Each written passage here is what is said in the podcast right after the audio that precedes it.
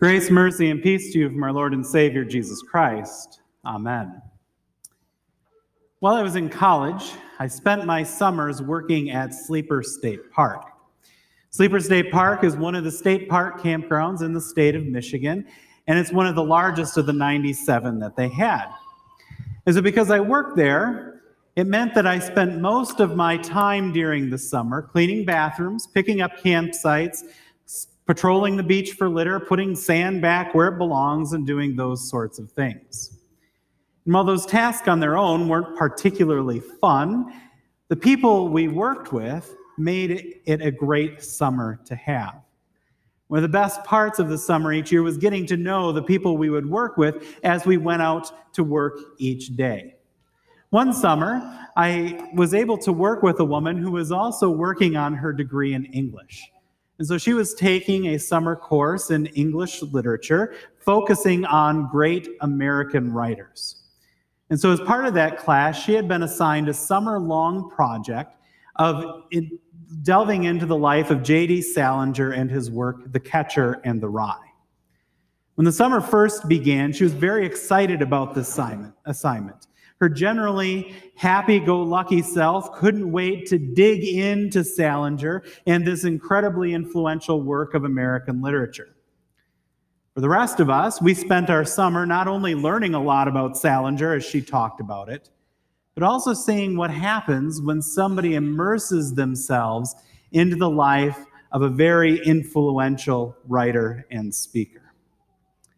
You see, as the summer wore on and she dug deeper and deeper into the catcher of the rye, reading it over and over again, we noticed that she slowly began to change. First, we noticed it in her language. Salinger famously uses a lot of vulgarity in his text, and as she immersed herself in his writing, she became more and more vulgar as well. She went from someone who rarely used profanity to having to be talked to by our boss about cleaning up her language because it was beginning to offend people staying in the campground. Then it was her demeanor. Over time, her happy go lucky self progressed through the summer, and she had her happiness and joy just slowly slip away. She developed a bitter edge to the way she saw the world, an edge to the way she spoke to those around her. Finally, it got so bad that we were worried as her coworkers about her slipping into depression as she continued to explore the dark themes and angst found in his book.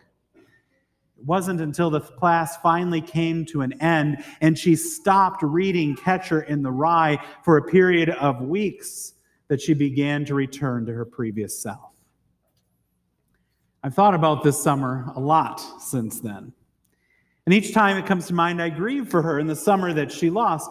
But I'm also reminded of how quickly we can be changed by those things that we surround ourselves with. We see this happen all the time in our lives. A parent hears their own child use profanity for the first time, or speak in a disrespectful way, or be unkind to another person, and wonders, Where did you learn to talk like that? Or we realize that we ourselves become desensitized to the awfulness of the world around us because we've surrounded ourselves by nonstop commentary about the evil that happens in the world. Or we adopt the language or the demeanor or the behavior of a position we don't really hold or believe, but it's convenient to do so as we mimic those around us. We find ourselves thinking differently than we once did because of the way that we've immersed ourselves in the world. Perhaps you've never considered how you've changed because of the things you've surrounded yourself with.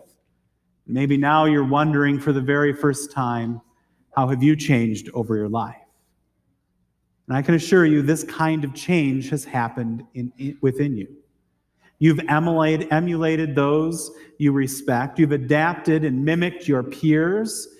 You've spoken differently in order to meet the expectations of those around you. You've adopted new behaviors, new speech, new activities as you grow throughout the course of your life. Everyone does. Everyone must. This is what it means to grow and mature each and every day. Where it becomes dangerous or where we fail in this is when we fail to ask ourselves if the changes we're making benefits or hinders the way we live our life and confess our faith in the world. When we do that, we realize that if we consume only the bad, the unhelpful, the unhealthy, the evil, then all that will come out of us will be the bad, the unhelpful, the unhealthy, and the evil. But today, Isaiah gives us a second option, a different image to consider. He speaks to us and says, The Lord God has given me the tongue of those who are taught, that I may know how to sustain with the word him who is weary. Morning by morning he awakens. He awakens my ear to hear as those who are taught. When Isaiah speaks these words, he's speaking to Israel, God's people gathered together at a time when life was not easy. They were surrounded by sin, surrounded by evil. For those who are faithful, they often felt as if there was nowhere to turn for help. Everything around them looked wicked, and the temptation to fall into despondency and depression would have been great. The world is falling apart around you. When you find yourself immersed in vulgarity of sinfulness and angst, where should you turn? Isaiah tells us Turn to those who are taught, and God will give you a word that will sustain the weary. In other words, He will come and He will strengthen you and keep you from disgrace. What an amazing promise to hear especially as we gather on Rally Day, especially as we begin a new year of Christian growth here in this congregation. And in the next service, install teachers who are volunteering to surround the youngest in our congregation with the Word of God. And this text from Isaiah reminds us of why we come here, why we gather in this space with these people as we struggle to not be overcome by evil or changed by the vulgarity of the world. We come and we gather here with one another so that we would be overcome not by the words of the world, but the words of the cross so that we could be changed and overcome by the holiness of God. Isaiah goes on to proclaim in his message that it is the Lord God that opens your ears and brings you back to him. It is the Lord God who keeps you from shame. It is the Lord God who declares you to be innocent and teaches you to trust in the name of the Lord. It is God himself who does these things so that you would be overcome not by the evil of the world, but by the glory of your Father in heaven. In contrast to the things of the world, in contrast to the truth captured in the catcher of the rye, that nothing changes for the better, that the things of this world will leave you right where you began in angst and sinfulness.